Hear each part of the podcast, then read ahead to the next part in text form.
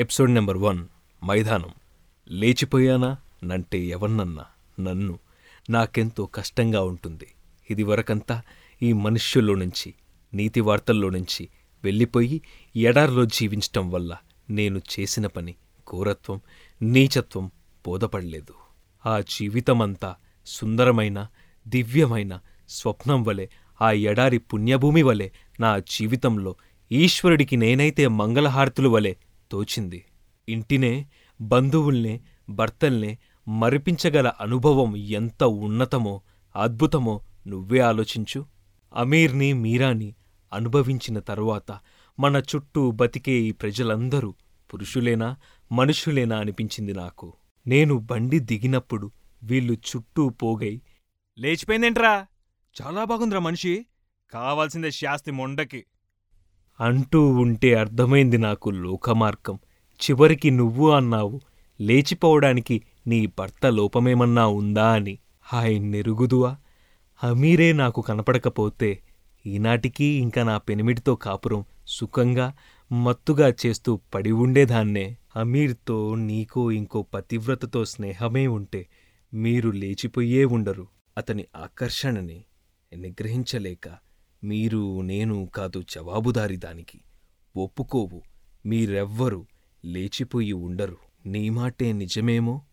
ఆ ఆకర్షణ అర్థమయ్యే హృదయం ఉండాలి కదా? కాని మధ్యాహ్నపు సోమరిగాలి నన్ను తాకితే ఒళ్ళు జల్లుమనే నాకు. అమీరు విశాల పక్షపు ఒత్తిడి స్వర్గంగా అర్థం కాకుండా ఉండగలదా? పోనిండి మీరే అదృష్టవంతులేమో.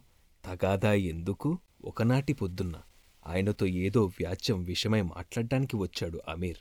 ఆఫీసు గదిలో ఏమీ మాటలు వినపడకపోతే ఎవ్వరూ లేరనుకొని కాఫీ లోపలికి తీసుకెళ్ళాను ఆయన ముఖం చూడగానే గదిలో ఇంకా ఎవరో ఉన్నారని గ్రహించి వెనక్కి వెళ్ళటానికి చప్పున తిరగబోతూ ఉండగానే ఈలోపునే ఎవరో గాఢంగా నా వీపును చూపులతో స్మృశిస్తున్నట్లు తోచింది. అతని వంక పూర్తిగా కళ్ళన ఎత్తకుండా లోపలికి వెళ్ళిపోయాను. కాని ఆ చూపు నా వీపున వేసిన గాయమంత్రం నన్ను రోజుల్లా బాధపెట్టింది. మర్నాడు సాయంత్రం మామూలుగా నేను వీధిగుమ్మంలో నుంచొని ఉండగా మళ్ళీ ఆ చూపే నా చెంపకి తగిలి తిరిగి అతన్ని చూశాను. వెంటనే సిగ్గుపడి లోపలికి వెళ్ళి ఆ చూపుల్లో ఎంత బలం వాంఛ నిండి ఉందా అని ఆలోచించాను. ఆశ్చర్యంతో ఆ సాయంత్రమంతా ప్రతిరోజు పొద్దున్న ఆ వ్యవహారం మీదనే అతను ఆయన దగ్గరికి వచ్చేవాడు. నువ్వు ఏమన్నా అనుకో. నేను కూరలు కొంటున్నా మజ్జిగ చేస్తున్నా కాఫీ తాగుతున్నా సరే అతను వచ్చాడని తెలిసేది. ఎట్లాగో ఇంకా బిగ్గరగా మాట్లాడే అతని కంఠం నాకు వినిపించక ముందే నాకు గుర్తు తెలియక ముందే ప్రతిరోజు నాలుగైదు సార్లు రోడ్డు మీద కనపడేవాడు. రెండు మూడు రోజులు గుమ్మంలో తను వచ్చినప్పుడు లేకపోతే నా కోసం తన చూపుని అక్కడ వదిలి వెళ్ళాడా? అనిపించేది నాకు.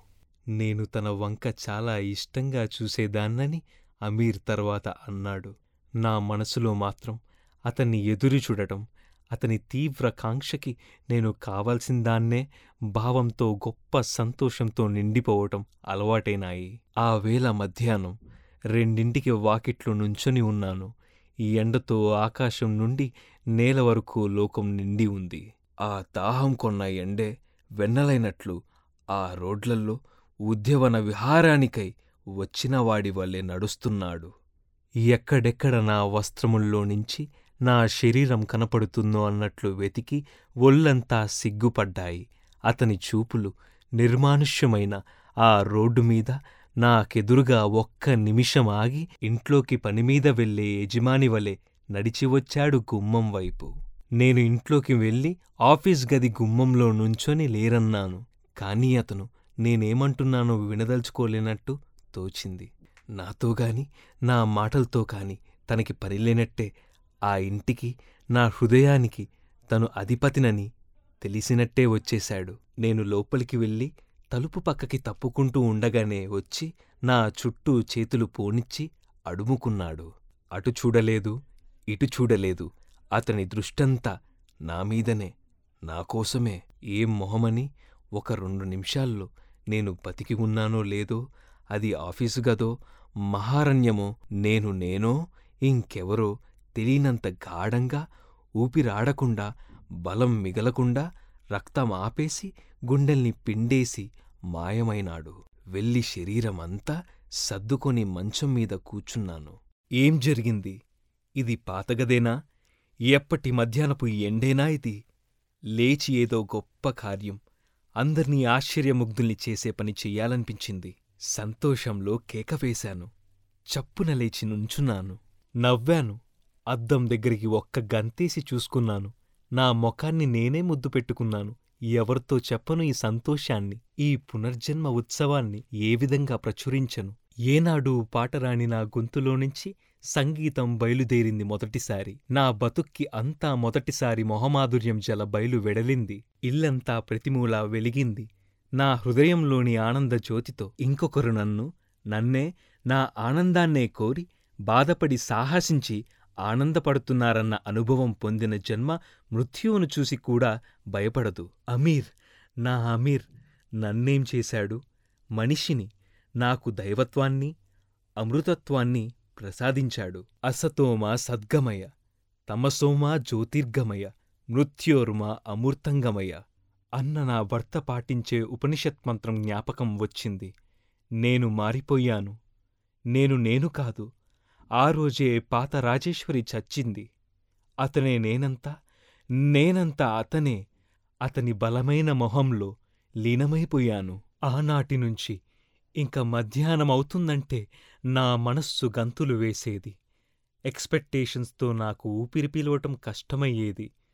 అన్నం వాడ్చేటప్పుడు అమీర్ జ్ఞాపకం తట్టిందంటే నాకు తటస్థించిన మహా అదృష్టానికి చేతులు వణికి తపేలాని నిలబెట్టటమే కష్టమయ్యేది. అన్నం తింటూ ఉండగా అమీర్ జ్ఞాపకం వచ్చాడంటే ఇంక అన్నం కొంచెమన్నా సహించదు.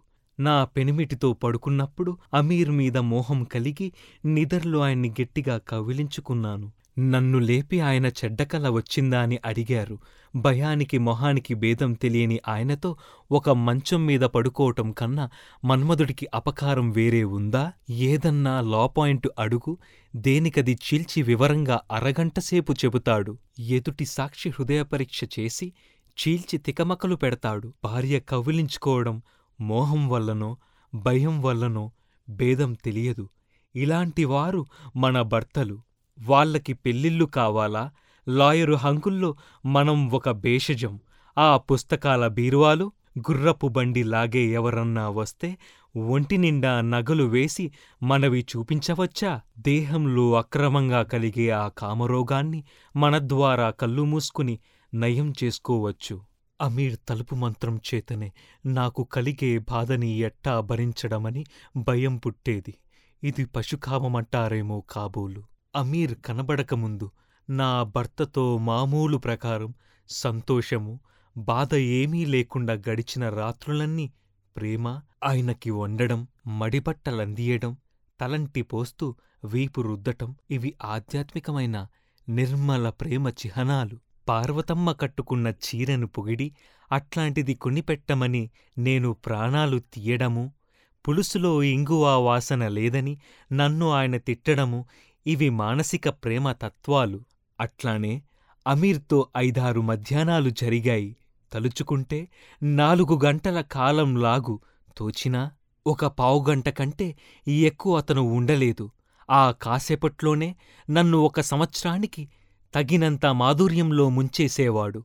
అన్నిట్లోకి నాకు గొప్పగా తోచిందేమిటంటే రోడ్డుమీద ఎవరున్నారో ఇంట్లో ఎవరున్నారో చూడకుండా సరాసరి వచ్చేసి సరాసరి లోపలికి తిరిగి చూడకుండా వెళ్ళేవాడు అమీర్. అప్పుడతని తురకం తెలుగు వింటే నాకెంతో ముద్దొచ్చిందని చిన్నపిల్లలు మాట్లాడటానికి చేసిన ప్రయత్నంలాగే ఉంది. అదివరకు తురక తెలుగు పరమ అసహ్యంగా వినపడేది. కానీ ఆనాటి నుంచి గొప్ప సంగీతమై నా ముసల్మాన్ తెలుగంతా మధురమింకేదీ లేదు అనిపించింది. ప్రేమ కాదు పశుకామం ఎన్ని మార్పులు కలగజేస్తుందో మనసులో. అతనడిగిన ప్రశ్న నన్ను విభ్రమంలో ముంచగా తెరిపార చూస్తున్నాను.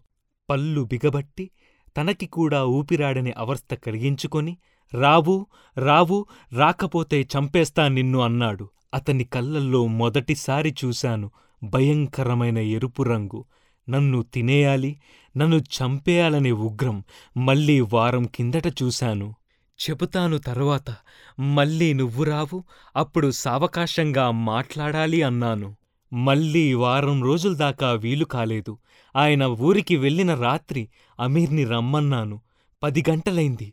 పడకగదిలో అద్దం ముందు నుంచొని నన్ను నేనే చూసుకున్నాను. చీకట్లో సిల్కు జాకెట్ చూస్తాడా? ఈ ముత్యాలహారం కనపడుతుందా? అతనికేమన్నా పలహారం పెడితే ఏమనుకుంటాడు?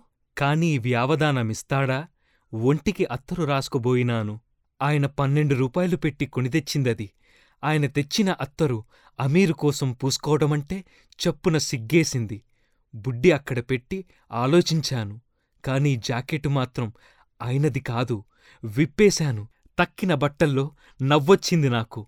మళ్ళీ జాకెట్టు వేసుకుంటున్నాను. మళ్ళీ ఇంతలో ఆలస్యమవుతుందని జ్ఞాపకం వచ్చి అన్నీ అట్లానే వదిలి ఆఫీసు గదిలోకి వచ్చి బయట గుమ్మం తెరిచి పక్కగా రోడ్డు మీదకి కనపడుతూ నుంచున్నాను. బయట ఇంకెవరైనా కనపడుతున్నారేమోనని భయమేసింది.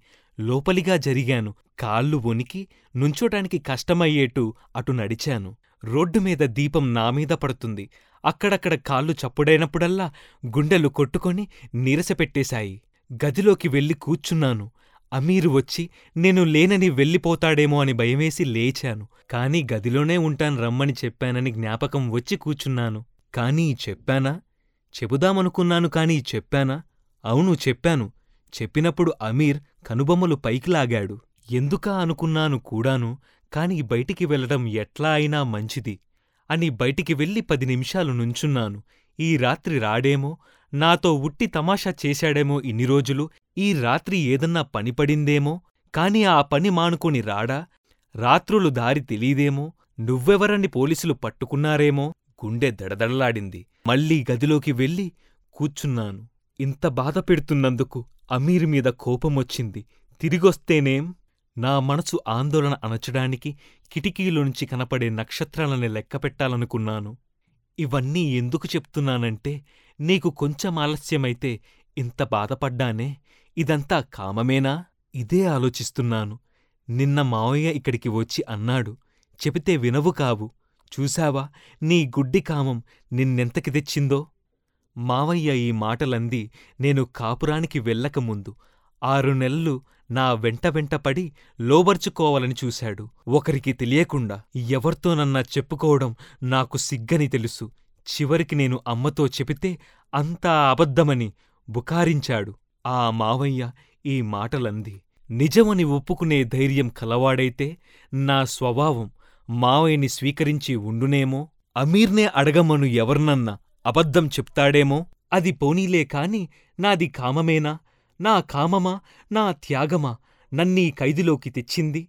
ప్రేమకి శిరోభూషణం పూర్ణస్త్రీలందరూ గుడ్డిగా అనుసరించిన పతివ్రతా ధర్మం ఆ త్యాగమేనా?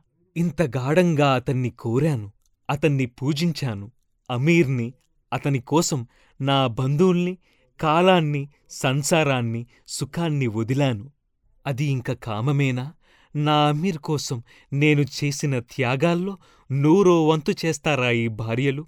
నువ్వు యోచించు నా హృదయమత నీకోసం ఎట్లా ఎంత తప్పించిందో. కామం వల్లనే నిష్కారణంగా పక్కున నవ్వాను. నా మెళ్ళో ముత్యాలు నాలుగు వందల యాభై మూడు ఉన్నాయేమోని లెక్క పెడుతూ ఉండగా వచ్చాడు అమీర్. చెప్పులు పెద్దగా చెప్పుడు చేసుకుంటూ కొంచెం నెమ్మదిగా వస్తే అతని సొమ్మేం పోయింది అనుకుంటూ వయ్యారంగా తలుపు దగ్గరికి వెళ్ళాను. వెంటనే కౌలించుకుని గట్టిగా పట్టుకుని ఒక్కసారిగా నాతో గోడ వెనక్కి నడవడానికి ప్రయత్నించి వదలక తూగి తూలి పుస్తకాల బీరువా మీద పడ్డాము. పెలపెల అద్దం పగిలి గల్లుమని పెంకులు కిందపడి మళ్ళీ బద్దలైనాయి. ఏం జ్ఞాపకం వచ్చిందో? ఆ నిమిషాన ఆయన బీరువాని మేమిద్దరం పగలగొట్టడం అతిహాస్యాస్పదంగా కనపడి పకపకా నవ్వి బద్దలయ్యే అద్దం పెంకుల చప్పుడుతో నా కంఠం కలిపాను. తర్వాత నిమిషం నా ఊపిరాగింది ఇల్లంతా నడవాలో పడుకున్న వాళ్ళంతా విని లేచినట్లే తోచింది. అమీర్ కౌగిలిలో పెనిగాను. కాని వదలడు కదా. మనుషులు లేవడం వెతకడం దీపాలతో గదులు నిండటం జరిగినట్టే తోచింది నాకు. కాని వాళ్ళందరూ వచ్చినా అమీర్ మాత్రం తనలన్నా ఎత్తి చూడకుండా తన పని తాను చేసుకున్నట్టుగా కనపడ్డాడు. అపాయమంటే ఏంటో అర్థం కాని మనిషి అతనొకడు కనపడ్డాడు నాకు. అదేమి అదృష్టమో ఆ అపాయం అతన్ని చూసి తొలగిపోయేది. అతని నిర్లక్ష్యం చూస్తే ఒకప్పుడు అతని పాదాల్ని నా ప్రాణాలతో కడగాలనిపిస్తుంది. ఒకప్పుడు మీదపడి చీల్చి చంపేయాలనిపించేది. కొంతసేపైన తర్వాత స్వస్థపడి నెమ్మదిగా మాట్లాడుకున్నాము. కిటికీకి దగ్గరగా బల్లామీద కూర్చుని మామిడి చెట్టు పూతలో మినుగురు పురుగులు అంతా కలిసి మెరుస్తున్నాయి. చల్లగాలి మమ్మల్నెప్పుడు పలకరిస్తోంది. కాల్వలో కప్ప మూలుగుతోంది. రోడ్డుమీద రాంతారు వెళ్తూరు కొంచెంగా బీర్వామీద పడి ఆ లావాటి పుస్తకాలమీద బంగారు అక్షరాలు తమాషాగా మెరుస్తున్నాయి.